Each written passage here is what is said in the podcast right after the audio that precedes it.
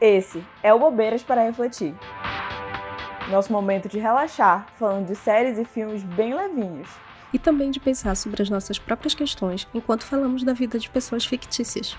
Eu sou Marina. E eu sou a Juliana. Pegue, Pegue sua pipoca, pipoca e vamos de fofoca. Oi, gente! Hoje é dia de programa especial, especial de carnaval para quem ficou em casa. E hoje vai ser um pouquinho diferente, né? A gente não vai indicar uma série ou um filme específico, a gente vai indicar um combo de séries que foge um pouco do, do que a gente fala aqui, né? Da temática Isso. de comédia romântica e séries mais bobinhas, mas de coisas que a gente gosta muito e que a gente acha que são maravilhosos para maratonar no carnaval. Isso. Essa é a nossa série, é, nem só de bobeira, viver fofoqueira. A gente espera fazer mais, tá? Então, Parte 1. É, espero que no futuro a gente arranje mais indicações, mas essas aqui já vai dar para vocês uma ideia do que a gente pretende aqui com este quadro. Então, vamos começando com as indicações? Sim. A primeira indicação, ela, na verdade, ela é muito óbvia até, tá? Que é House of the Dragon, ou A Casa do Dragão, que é da HBO Max. Para quem não sabe, A Casa do Dragão ela é, é um spin-off ou uma história derivada de Game of Thrones, que aí alguém já assistiu, né? Só que tem uma coisa diferente. Game of Thrones já era uma grande fofoca, mas a Casa do Dragão tem um a mais, sabe disso? Porque é uma briga de família muito interna. Porque Game of Thrones, como já diz bem o nome, era uma briga muito, tipo, vários povos, várias famílias diferentes, uma brigando com a outra. E a série conta uma parte bem antes da Daenerys, bem, bem antes. E vai mostrando ali os conflitos dessa família durante esse momento ali. A série é baseada no livro, né, As Crônicas de Gelo e Fogo, e no livro, a coisa toda da fofoca é que o livro ele é um grande livro de fofoca. São pessoas contando, ah, dizem que naquela época aconteceu isso, isso e aquilo. E na série eles trazem muito essa aura da fofoca, assim, é muito bom. E aí, inclusive, tem pessoas muito fofoqueiras na série que ficam ali só de canto, ouvindo a conversa dos outros. E assim, é tanta confusão, gente, é tanto barraco. E, e maluquice, traição, casamentos, sabe? Inclusive, Deus que me livre um casamento no mundo de gelo e fogo ali, Game of Thrones, Casa do Dragão, porque olha só, desastre. E assim, aí a gente vai acompanhando a briga, principalmente tem dois lados, né? O lado da Rhaenyra, que é a Targaryen, e da Alicent, que acaba virando meio Targaryen ali em algum momento também. É, e a briga é principalmente entre essas duas, e é muito bom que elas brigam de verdade, é muito veneno ali. E o que, o que eu gosto de da Casa do Dragão é que essa briga começa com as duas sendo amigas, depois elas brigam e é aquela briga que vai sendo arrastada por toda a família. Aí, quando, sei lá, acho que todo mundo conhece é, alguma família, é fulano é brigado com ciclano, e aí tem uma rivalidade é esse tipo de coisa, é esse tipo de briga. Então eu gosto que é. E aí tem os dragões, é um negócio mais antigo, então tem um. Tem toda uma magia no meio, mas a essência realmente é briga de amigas.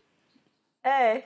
A, a história toda, tudo, toda a confusão da série, do futuro dela, é a grande briga assim de parente por terreno. É, é isso. Mas é muito bom e é, é, é, a série é muito bem construída nessas questões, assim, ninguém presta. É horrível, assim, os personagens são todos horríveis. Não dá pra é defender ninguém. Péssima. É, mas ao mesmo tempo, quando a gente vê, a gente já tá defendendo uns e outros. A Renira, ah, gente, desculpa, caso. eu, eu sou o time Renira, odeio a Alice. Exatamente, difícil mesmo é defender a Alice. Eu acho, Coitada, ela sofreu muito, sofreu, mas vai paciência. É, é porque fica difícil, principalmente depois que ela se junta lá com o personagem que é o Christian Cole, aquele macho podre que eu odeio. Nossa, como Nada mais é do que um macho ressentido, né? É, insuportável como eu odeio esse homem. E assim, gosto de acompanhar as partes que ele apanha, divertidíssimo. Mas é muita coisa que acontece nessa série. E, gente, assim, de novo, é uma indicação muito óbvia, mas, de, de, novo, é muito fora do que a gente costuma falar aqui. Então, vai, né? Tem gente aqui que não assistiu. E aí fica a pergunta: precisa ter assistido Game of Thrones? Não. não. Ixi, gente, acho que é até melhor se não tiver assistido, que tu não pega um. Tu não fica sabendo de nada que vai acontecer no futuro da tua família. Sim. Então tu só vai assistindo e curtindo a fofoca pela fofoca. É muito bom. Vamos pra próxima. A próxima. A próxima, gente, é uma série policial. E ela, eu diria que ela é a minha série policial preferida de toda a minha vida. E eu gosto de muitas, acreditem. É... E eu gosto muito dela porque ela tem todos os clichês. Os, todos, todos os clichês possíveis. Todos. Assim.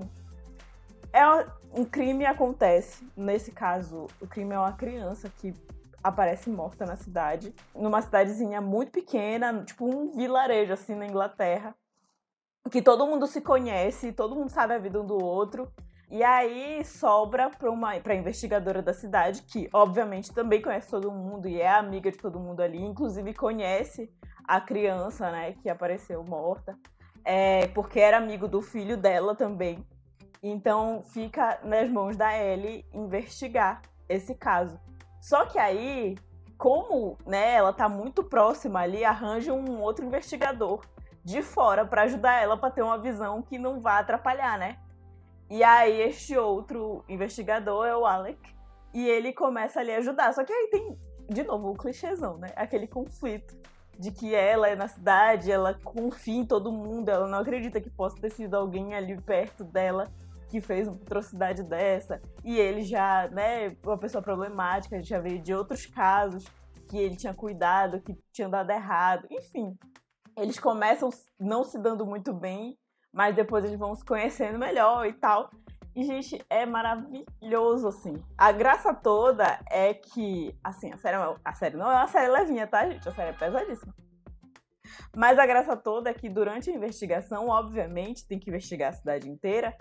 É, e eles ali atrás das pistas, eles descobrem os podres de meia cidade, né? Porque eles vão investigando e eles descobrem que um monte de gente faz coisa, um monte de coisa errada. E aí a gente vai descobrindo essas grandes fofocas da cidade inteirinha. A série, assim, ela tem três temporadas. A primeira, pra mim, é melhor, obviamente, ela é perfeita. As três temporadas são muito boas. E cada uma trata meio que de um caso. A primeira trata desse caso dessa criança, e aí depois tem uns desdobramentos na segunda temporada e um outro caso, e na terceira temporada é um caso completamente diferente e envolve os mesmos personagens. E assim, outra coisa muito, muito legal dessa série é ver que tem uma infinidade de carinhas conhecidas por lá. Assim, gente, o Reino Unido deve ter uns 20 atores no máximo, porque as pessoas se repetem de um jeito inacreditável. Começa que tem, né, a, a personagem principal, que é a investigadora, a Ellie, é a Olivia Colman, maravilhosa, cheia de Oscar. E o investigador é o Alec Hard, é o Alec Hard é o David Tennant, o David Tennant, para quem não sabe, Doctor Who. As, e nesta, é, que já fez Doctor Who, né? E nessa série ainda tem outro, outra atriz que também interpretou o, uma Doctor Who, no caso, que foi a Jodie Whittaker, que faz a mãe da criança, né? A mãe da vítima. E, gente, tem outras mil pessoas conhecidas. Tem a Phoebe Waller-Bridge, que é de Fleabag. Tem gente de Harry Potter, de Game of Thrones. Tem até o rapaz que faz o Anthony Bridgerton. E a gente um dia vai falar que ele aparece novinho. Eu tinha até esquecido dele. Eu fui reassistir uns tempos desses e fiquei, olha, quem está aí? Muito novo. É engraçado ficar vendo e a gente reconhece um monte de gente. Um monte, um monte. Pra quem assistiu Doctor Who, então, gente, tá, tá todo mundo lá. E aí, enfim, essa série o, o, legal dela é acompanhar realmente essa trama na cidade e é uma série realmente muito boa. Acho que de quase todas aqui, acho que é uma das melhores e é uma das mais desconhecidas, assim. Acho que a gente vai pois é, falar. É, essa eu nunca assisti. É, é, ela é bem. Onde... Até porque ela não tem nenhum streaming. Pois é, onde tem pra assistir? Tristeza. Não tem. Gente, lutem. Tem jeitos. Sabe? Deem seus dá. pulos. Exatamente, mas gente, vale cada minuto de esforço. Principalmente se você baixar só a primeira temporada, já vale. Porque a, a, a primeira temporada a história é fechadinha, resolvem o caso ali. É, vale muito o esforço de ir atrás, porque infelizmente não tem. Tinha na Claro TV uma época dessas, mas já tiraram, não tem mais, infelizmente. Olha, mas vale cada segundo de esforço. Muito bom. Acho que seguindo nessa linha de investigação policial, cidades pequenas, a gente passa agora para Mayor of Easttown, que tem na HBO Max, e é uma minissérie. E é bem parecida, assim, a proposta, tipo, também uma cidadezinha pequena, só que agora nos Estados Unidos. Ela é uma minissérie, né, não é uma série. E ela mistura basicamente isso, uma investigação policial e um drama pessoal familiar da atriz principal, que é a Kate Winslet, a Mare. Ela é uma detetive policial de uma cidade pequena e ela tá passando por uma fase super difícil da, da vida pessoal dela. E aí, ao longo da série, eles vão mostrando várias coisas. Mostra que ela já passou por um divórcio, que ela tem uma filha adolescente, que ela, ela tem a mãe ali para ajudar ela e que ela tem um, um, neto. Um neto que fica com ela, mas que a mãe tem. A mãe desse neto tem alguns problemas com, com drogas e não aparece quem seria o filho, né? que o filho dela, que é o pai do, do bebê. E ao longo da série eles vão desenvolvendo essa história. Só que além disso, acontece um crime na cidade, que uma jovem adolescente que acabou de ter bebê, ela aparece morta, assassinada. E aí tem toda essa investigação. Só que além de ter essa investigação que a Mer fica responsável, também já, tem, já teve uma outra investigação que era a responsabilidade dela e que aparentemente ela não deu conta de resolver, e as pessoas questionam se isso tem a ver com os problemas pessoais dela, a ponto de acontecer o mesmo que aconteceu na série que a Mari comentou antes, de vir um detetive de fora para ter que ajudar isso. ela. E a gente também. fica, e a gente fica assim de um jeito que essa, essa série ela, tipo, ela mexe muito com a gente, porque acontece muita coisa. E cada episódio as coisas vão mudando. Tu começa a achar, não, foi fulano que matou a adolescente. Aí depois, não, foi ciclano. E aí vai tudo mudando. Chega, chega o detetive de fora, todo mundo vira suspeito também. E é uma, coisa, é uma coisa muito maluca. E o que é bom é que realmente é uma minissérie. Então o negócio começa e termina ali rapidinho. Acho que são seis episódios, se eu não me engano, seis ou oito. É, é bem rápido. Bem é quando vê, já acabou, a gente chega a ser triste. E Mas, é assim, a Kate Winslet maravilhosa, a gente. É perfeita. Perfeita, perfeita. Duas séries policiais protagonizadas por atrizes, assim, maravilhosas e oscarizadas. Mas, assim, é, o legal, eu acho que é a grande coisa, eu assisti as duas, né? E Mary of Easttown também me surpreendeu muito, porque ela parece que ela vai ser um grande clichê, tal qual é, é Broadchurch. Mas ela pega esse. É, parece, ela constrói como se fosse um clichêzão. Mas ela subverte todos no fim. E é maravilhoso, porque ela te surpreende muito. Eu acho que são dois casos muito bem sucedidos de séries policiais, que é a série policial que é o clichê, mas é que é muito bem feito. Então, mesmo, mesmo tendo várias coisas que, tipo, ah, tu já espera, no final tu te surpreende, tu fica.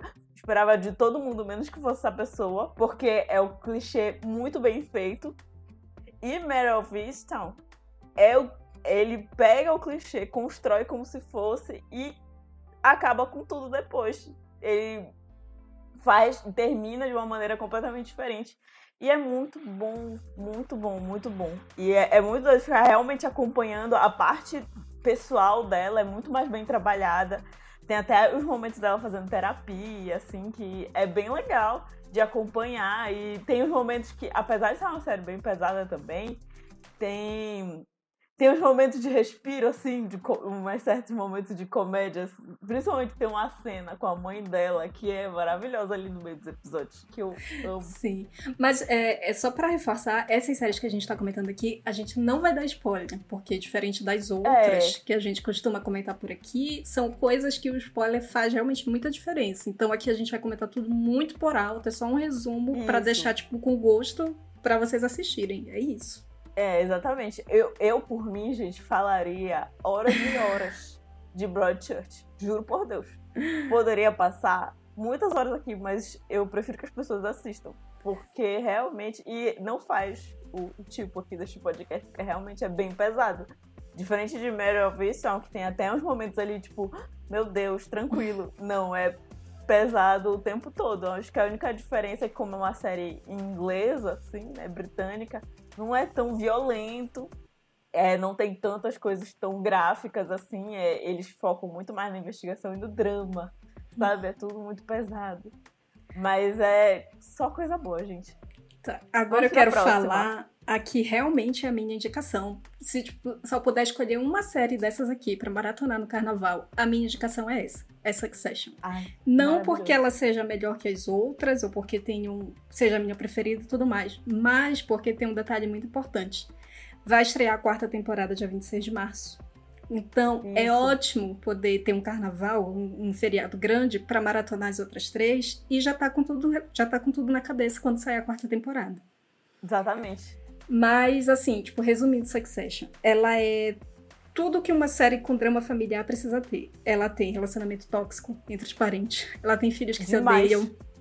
Tem muita reunião familiar que a gente fica constrangido, que tem briga, que, sabe, deixa todo Tem mundo vergonha alheia. pra todo lado. Sim. Nossa. Mas o principal, assim, tipo, a cereja do bolo de Succession é que não só tem tudo isso de drama familiar, mas também tem muito dinheiro. Porque basicamente a série ela aborda como como que o patriarca da família vai escolher o seu sucessor. E aí, ele faz uns jogos com os filhos que fica, gente, pelo amor de Deus, que homem maluco. Ele mexe. Maluco não, ele é horrível. Ele mexe com a cabeça dos filhos dele, que ele faz tipo, vários jogos para os filhos se odiarem, para os filhos idolatrarem ele, para os filhos acharem que ele tem um controle de tudo, que às vezes ele mostra que ele tem, mas às vezes a gente vê que ele tá só jogando com a cabeça dos filhos. Então, assim, é uma grande, é uma grande fofoca, é um grande disse-me-disse entre os irmãos, entre os parentes. Aparece gente de tudo quanto é canto, sabe, querendo ser o tal sucessor dele. E a série começa com esse homem quase morrendo. Só que já- a gente já vai chegar na quarta temporada e esse homem segue vivíssimo. Nada mais acontecendo na saúde desse homem. Gente, vaso ruim não quebra. É impressionante, porque ele já fez o diabo com a família inteira. Tá pra morrer outra pessoa da família, mas ele nada. Tá vivaço, bonzinho. E aí é maravilhoso porque é tanto dinheiro, gente. Tipo, essa família ela é dona de os maiores conglomerados de mídia do, do mundo, desse mundo fictício, né? Então é uma coisa assim, com tanto dinheiro, com tanto luxo, que a gente nunca imaginou viver na vida. Ou passar perto, ou conhecer alguém que tenha tanto dinheiro assim. E acontece isso nessa família. E a gente vê que não adianta, tipo, pode ter o dinheiro que for. As brigas de família são as mesmas. É sempre, é sempre a mesma coisa, irmão querendo passar a perna no outro. Claro que aqui tem, a- tem o fator do, da linha de sucessória, né? Que aí deixa tudo muito mais. Muito mais assim, tipo, as pessoas realmente trocando família pelo dinheiro. Mas é Sim. maravilhoso. E, E não é é. só pelo dinheiro, né? Porque eu acho que é até pelo amor desse pai, às vezes, pela aprovação É, dele. eu, é isso. Pô. Tipo, são pessoas querendo muito a aprovação do pai e eles nunca vão ter, porque o pai sabe Ele é disso. horrível. Ele joga É. muito com eles nisso, né? Sim, E porque aí- assim, dinheiro todos eles vão ter. Esse É. vai morrer e vai ter dinheiro pra todo mundo. É tudo uma questão de quem vai pegar esse afago final aí. E aí é muito maravilhoso, porque tem essa questão de ter muito dinheiro, de ter muito sarcasmo tipo, entre eles, conversando. Até com o próprio pai, às vezes, tipo, eles são super sarcásticos no- nos diálogos. Tem muito jogo mental, tem muito jogo do pai com os filhos, mas também dos filhos entre eles.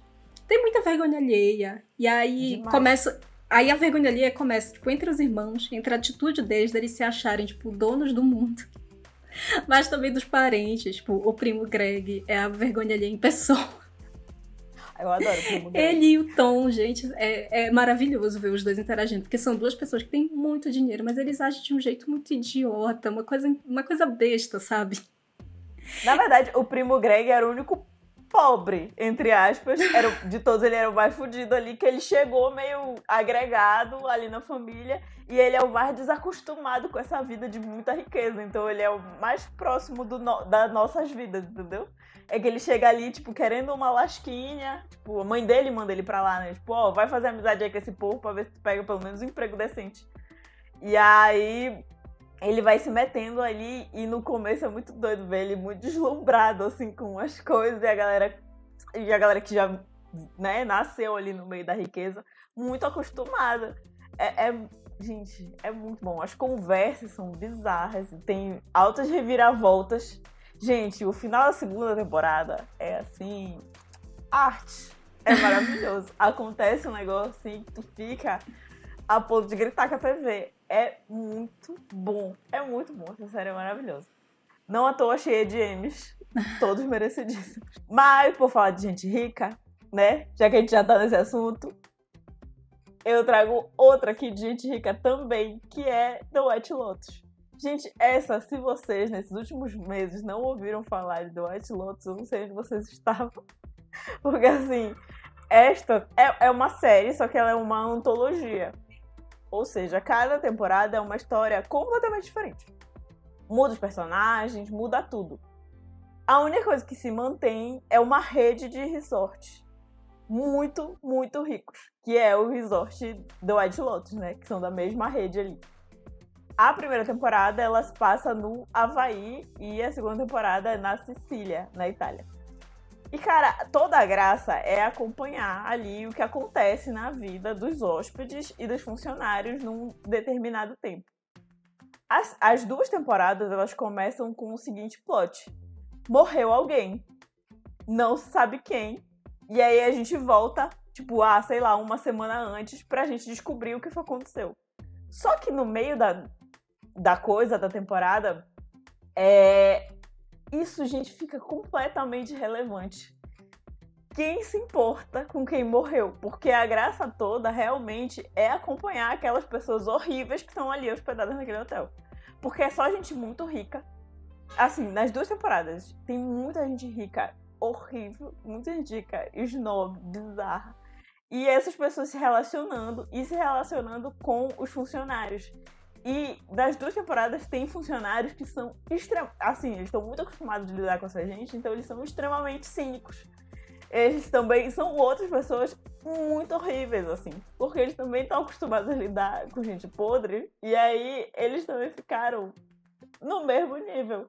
E é maravilhoso, porque é muita confusão. Eu não vou aqui nem falar dos personagens, porque falar dos personagens já é spoiler. A graça toda é ir assistir e descobrindo quem são essas pessoas é, a cada temporada. Pra não dizer que não repete, tipo, não tem nenhuma conexão é, entre uma temporada e outra, tem uma personagem que se repete da primeira pra segunda temporada. Que também é maravilhosa. Que quem tá no Twitter já sabe quem é, né? É, pelo amor de Deus. Gente, vocês não viram essa mulher e aquela cena.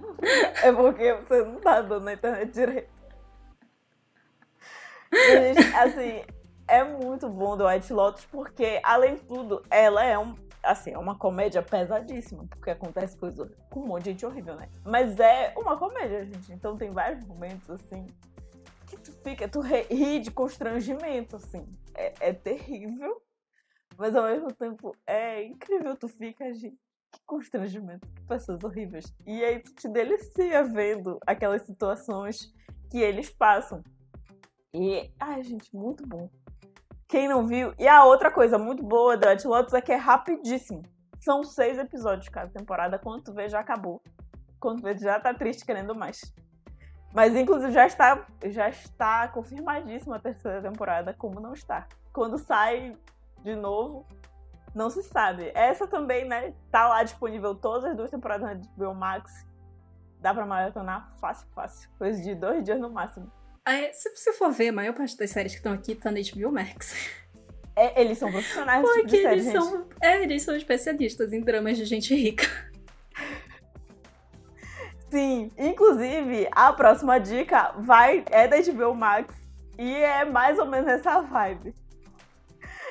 Vocês vão perceber que eu tenho um problema e eu realmente gosto de drama policial, mas esse tipo, que é o tipo Big Little Lies, né? Big Little Lies, ela é um clássico do que eu classifico como drama policial de mulheres ricas. Porque é diferente do que é Mare of Easttown e do que é Broadchurch, que a trama é focada em quem tá investigando, né?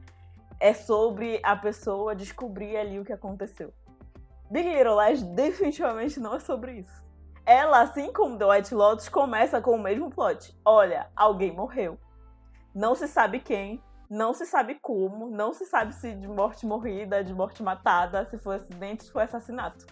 Eles deixam ali no ar que muito provavelmente foi um assassinato, mas eles não te dizem quem morreu e nem quem matou. E aí vai aparecendo uns trechos assim durante a série, do, meio que dos policiais falando e tal, e de alguns interrogatórios. Mas aí a gente volta no tempo isso, no, isso mostra no primeiro. Logo nos primeiros segundos de série, vai, mostra que houve assassinatos tudo. E aí a gente volta no tempo para acompanhar o que aconteceu até este assassinato, até essa festa que teve numa escola, uma escola infantil, fica teve uma te, até chegar nesta nesta festa que teve nessa escola.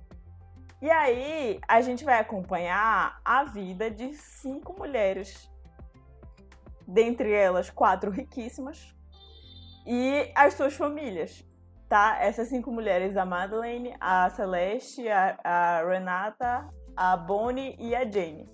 A coisa toda é que chega a Jane na cidade e ela logo de cara conhece ali a Madeleine e a Jane é a única não rica ali no, neste meio.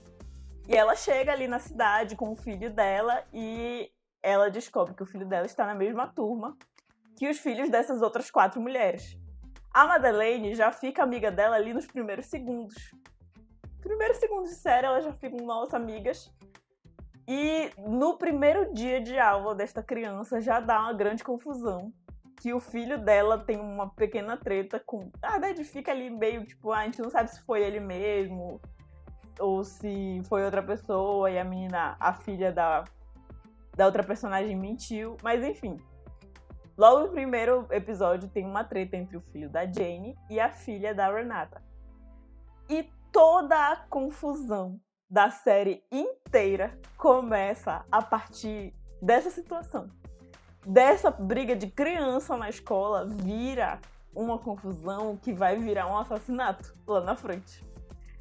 E aí a gente fica assistindo e é muito louco, gente, porque no meio é diferente de The White Lotus que a gente esquece que tem essa parte da morte. A gente esquece. A gente só vai lembrar no final, quando, opa, morre alguém do nada. Fica, verdade, tinha isso. Big Little Lies, tu acha que a qualquer minuto alguém vai morrer. Porque o tempo todo é tanta tensão, é tanta briga, é tanto barraco. O tempo inteiro que tu fica. Qualquer um. Pode ser qualquer. Pode ser esse matando esse, ou aquela matando aquela.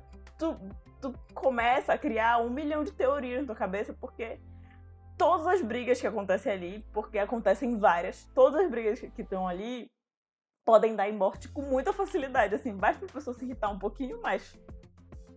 E aí apenas uma dessas brigas vira realmente esse assassinato que acontece no final e tudo.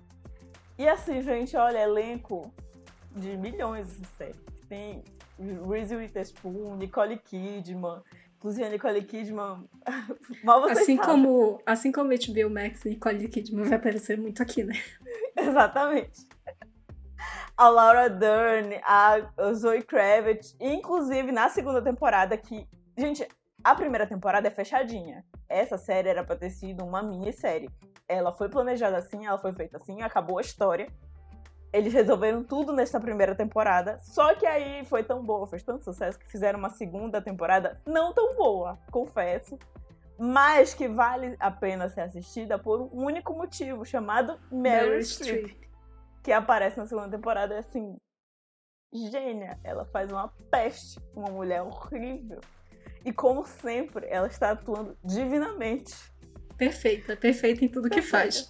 Exatamente, ela podia fazer qualquer coisa, mas ela também fazendo essa mulher incrível, gente. Muito bom, vale muito a pena. Vale a pena assistir a segunda temporada de Big Little Lies só por ela. A primeira vale a pena assistir, não importa o que aconteça.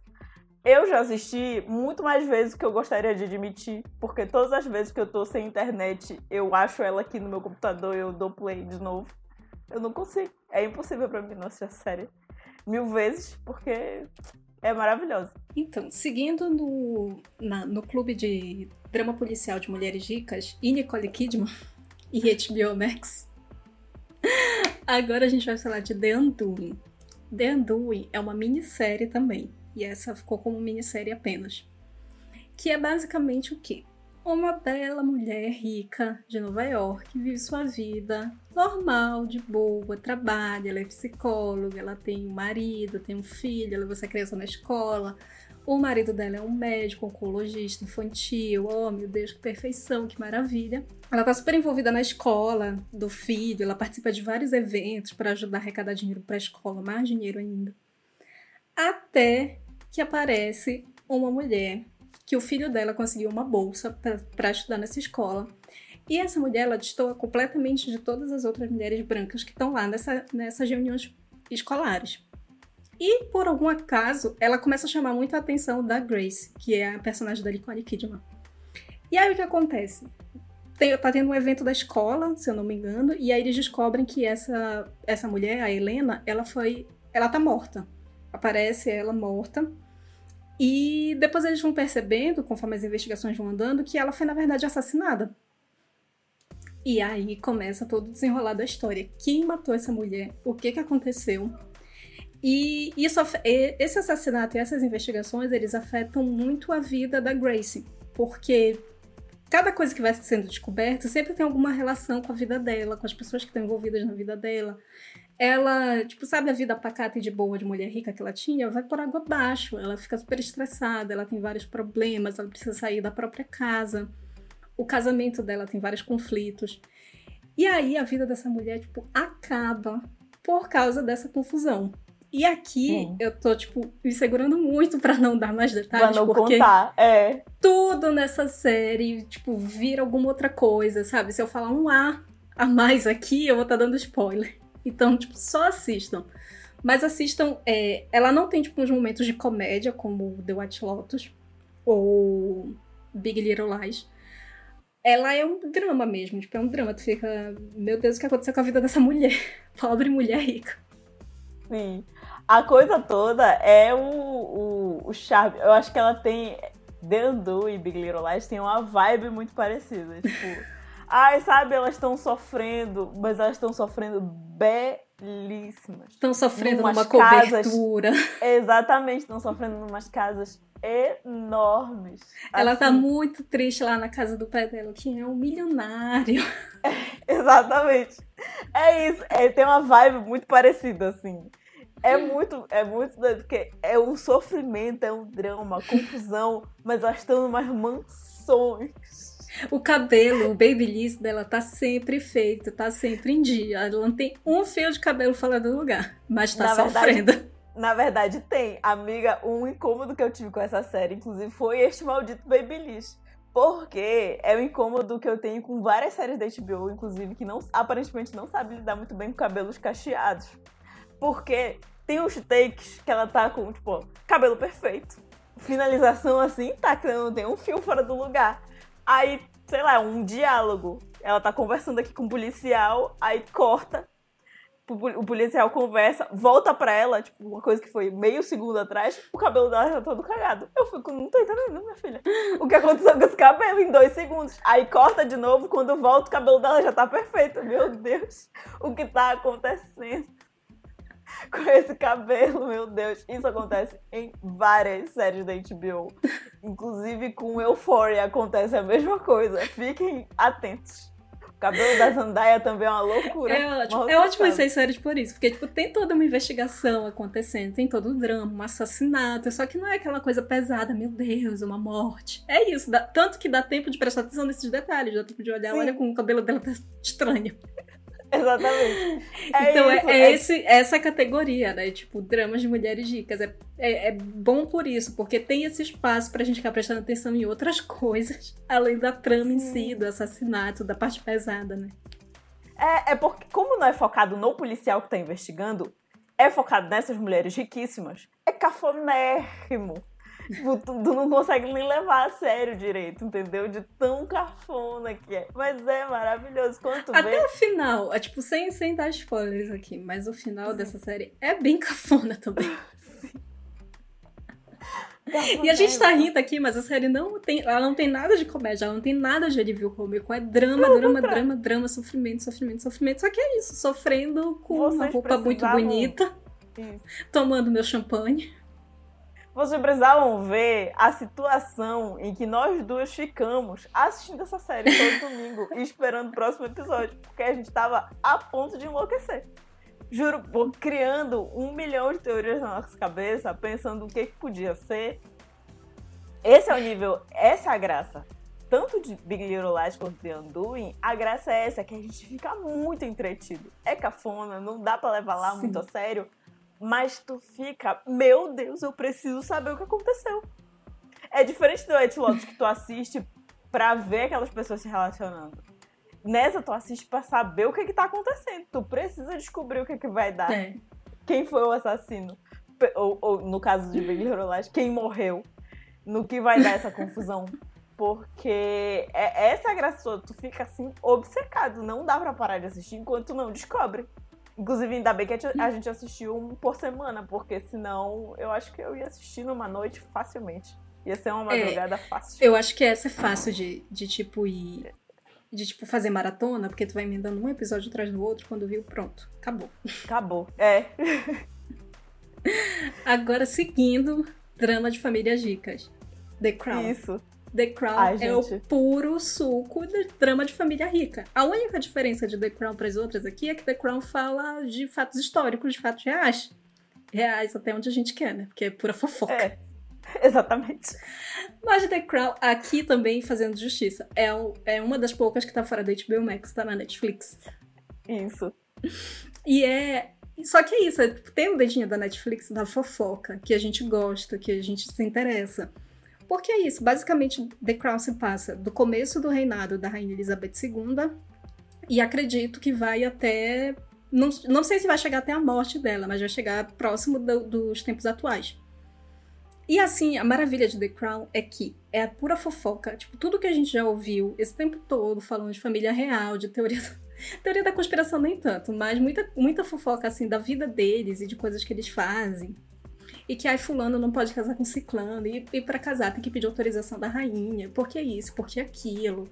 E princesa Diana e etc. E tu- tudo isso vai acontecendo e a gente vai vendo com cenários maravilhosos, porque a Netflix tipo, gastou, Gastou. todo o dinheiro que tinha fazendo os cenários dessa série e os figurinos. Tipo, São, sabe, os detalhes, assim, pra prestar atenção, são belíssimos, maravilhosos.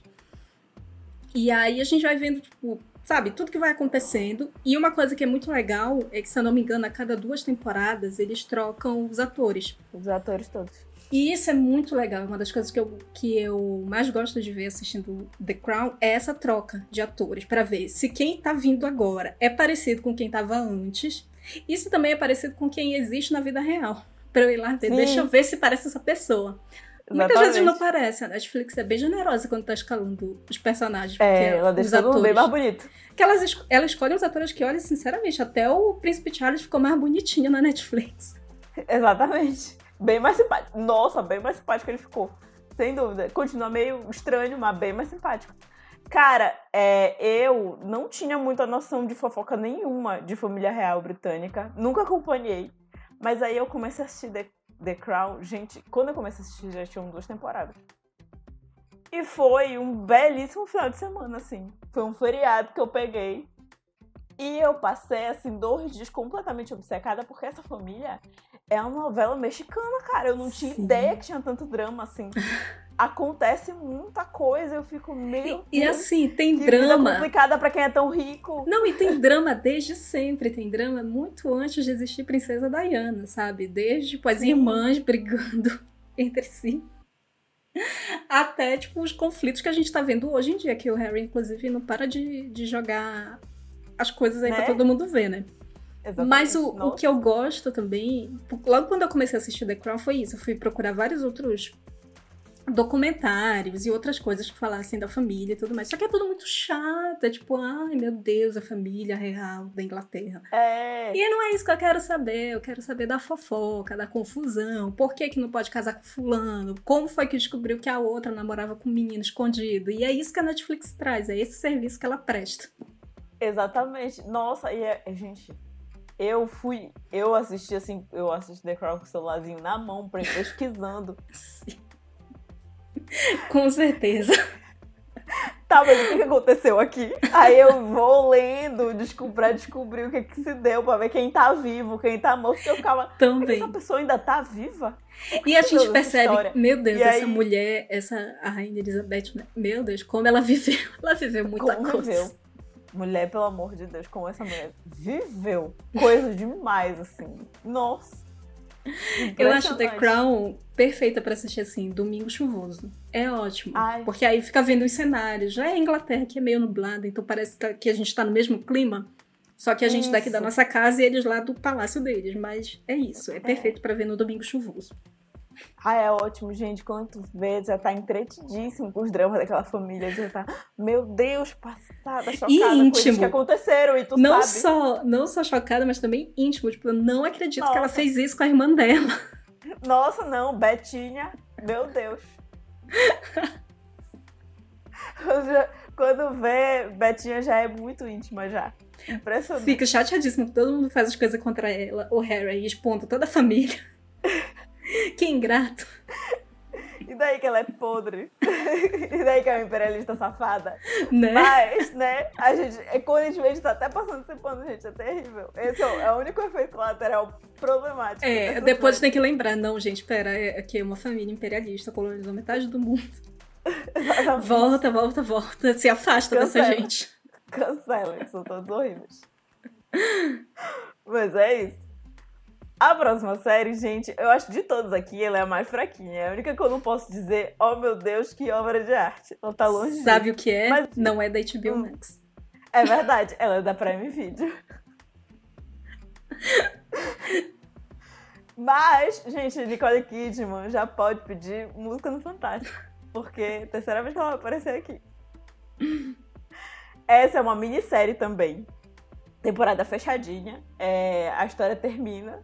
Termina daquele jeito. O final é bem mais ou menos, gente. Mas vale muito a pena. Eu juro. É, Eu assisti. Eu estou colocando ela aqui. Porque eu sei que ela não é. lo- Nossa, meu Deus do céu. Eu acho que ela é uma The White Lotus que não deu muito certo. Entendeu? É, é ali. É o que, a, o, o que a Prime Video conseguiu fazer, gente. É isso. Exatamente. Se fosse, que deu. se fosse pra ser comédia romântica, teria dado mais certo. É verdade. Mas aí eu passei uma madrugada obcecada. Eu assisti isto tudo, os oito episódios dessa série, em uma grande noite. Eu passei uma madrugada completamente obcecada. Então, eu acho que ela tinha que estar aqui. E por que Nicole Kidman, gente? Dessa vez, a Nicole Kidman é uma mulher rica de um outro jeito. Ela segue rica, só mudou o jeito, né? Exatamente. Nessa minissérie tem nove pessoas, por isso nove desconhecidos. Nove pessoas problemáticas que elas vão e se hospedam num retiro. É tipo um spa, que vai ser tipo um retiro espiritual.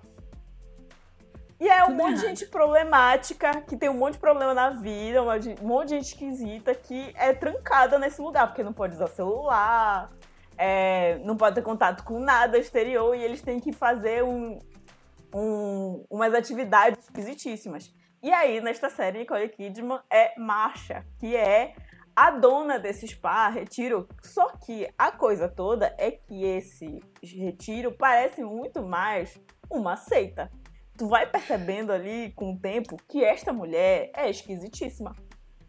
Assim, olha, poucas vezes vi a Nicole Kidman tão estranha. E olha que ela não é muito normal. Mas nessa, ela tá assim, bem bizarra. E tu fica, meu Deus, o que que tá acontecendo, assim, sabe? Metade da série tu fica, o que tá acontecendo? Porque ela tá assim, esquisita. E aí as pessoas, são as pessoas interagindo. É, e aí a gente vai descobrindo, né, o passado dessas pessoas que estão lá, porque eles chegam lá, tipo, ah, fulano, fulano é uma escritora, que é o caso da, da personagem da Melissa McCarthy. Essa série também tem um elenco bom, não tão bom de, de Big Little Lies, mas muito bom também, que tem Nicole Kidman, Luke Evans também, enfim. A personagem da Melissa McCarthy é uma escritora, e aí ela tá com problema pra... Ela não consegue terminar o próximo livro dela, por conta das críticas que ela recebeu do livro anterior. E aí a gente vai descobrindo porque que ela tá assim, qual é o problema dela. E aí, todos os personagens, a gente vai descobrindo ali as questões dele no meio daquela terapia em conjunto bizarra que eles vão tendo. Só que, cara, a coisa toma as proporções, assim, muito estranhas. Vai acontecendo umas bizarrices. A dona lá do, do retiro vai ficando cada vez mais esquisita. E os personagens vão cada- ficando cada vez mais loucos querendo sair dali. E eles não podem, né? E aí, gente, loucura. Oito episódios. Quando vê, tu já tá no segundo, já tá entretido querendo saber o que vai acontecer. E mesmo achando tudo meio questionável ali, quando tu vê, já acabou. E tu já assistiu. Maravilhoso, Nicole Kidman sempre acerta na hora de escolher o papel dela. Sempre, sempre uma mulher rica. Exatamente. É porque ela faz, o, acho que, o que ela é já, né? Aí, cabelos e looks lindos. É isso. Ela tá lá no meio do mato. Ela tá rica no meio do mato dessa vez. Agora sim, por último, mas não menos importante, The Bear, do Star Plus. Essa é, tipo, uma das melhores séries que eu já vi esse ano. Sério. É, tipo, uma das melhores. Nesse ano de janeiro. Mas janeiro, gente, 85 anos de janeiro, já vale. E assim, ela tem uma coisa que eu gosto muito, que é, além do drama familiar, existe o desafio de administrar um negócio. Que aí, para completar, é da família. Então tem claro. as relações familiares todas complicadas.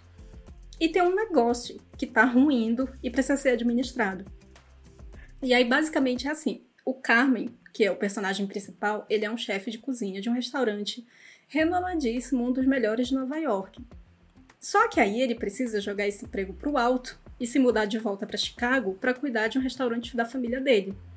Porque o irmão dele se matou. E isso, tipo, eles já falam no começo da, da série. Então o irmão dele se matou, deixou o restaurante para ele cuidar como um último pedido.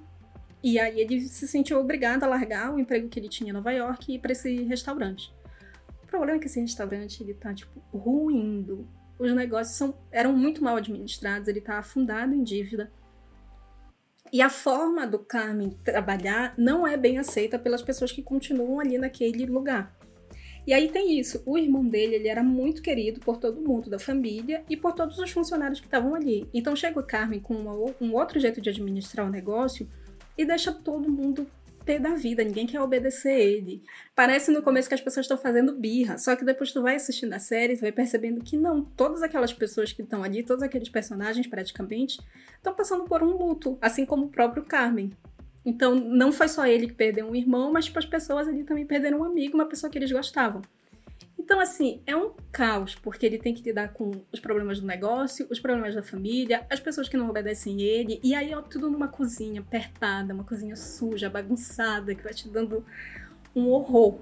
Eu até falei pra Marina, Marina, assiste essa série, mas só assiste quando a casa estiver arrumada. Gente, Senão aí, tu olha pro lado a bagunça e vai te corroendo, sabe? E aí, infelizmente, por conta disso e da minha mudança, que ainda não está 100% finalizada, eu ainda não pude assistir essa série. E aí Porque tem todo esse... enlouquecer. Tem todo esse ambiente estressante das pessoas em luto, das pessoas irritadas. E a gente vai se consumindo por isso. Então tem horas, às vezes, que a gente respira assim, meu Deus, por que eu tô com tanta ansiedade? E é tipo só essa série. Mas é isso que ela faz, ela te envolve e aí tu começa a ficar muito irritado com as coisas que estão acontecendo ali. Tu começa a pensar coisas que o Carmen poderia fazer para resolver os problemas do restaurante. E a gente vai vendo como ele vai pedindo para algumas coisas serem feitas e ele não é obedecido, aí tu vai ficando com raiva das pessoas que não obedecem ele. Só que aí no próximo episódio mostra o outro lado, mostra tipo a história da pessoa. Ou começa, começa a dar mais um foco nessa, nessa pessoa. E aí tu para de ter raiva dela e tu começa a ficar compreensivo com essa pessoa. E aí é, maravilhoso isso, tipo, é, é, muito incrível. E além de toda essa história de, da gente ficar apegado nos personagens a esse nível, as cenas também são lindas. Gente, é, é, ele tá cozinhando e aí às vezes mostra ele preparando uns pratos no antigo restaurante que ele tava. São umas imagens lindas. Ou então ele cozinhando alguma coisa diferente naquela lanchonete. Fica assim, sabe? Maravilhoso, perfeito. Um negócio bem feito, bem ensaiado, bem filmado, bem interpretado. Perfeito. Tanto que a série tá, tipo, su super premiada agora. Sim. E tem uma coisa que é muito legal. A gente. No começo não aparece quem é o irmão do Carmen. A gente só fica sabendo que ele se matou. E aí a gente fica sem saber quem é essa pessoa. Mas tem um episódio que eles mostram uma lembrança. E aí a gente descobre quem é a irmã do Carmen. E isso é uma coisa muito boa de assistir a série, porque aí vai, tipo, numa memória antiga nossa. De olhar e, meu Deus, é esse homem, eu não acredito que é ele.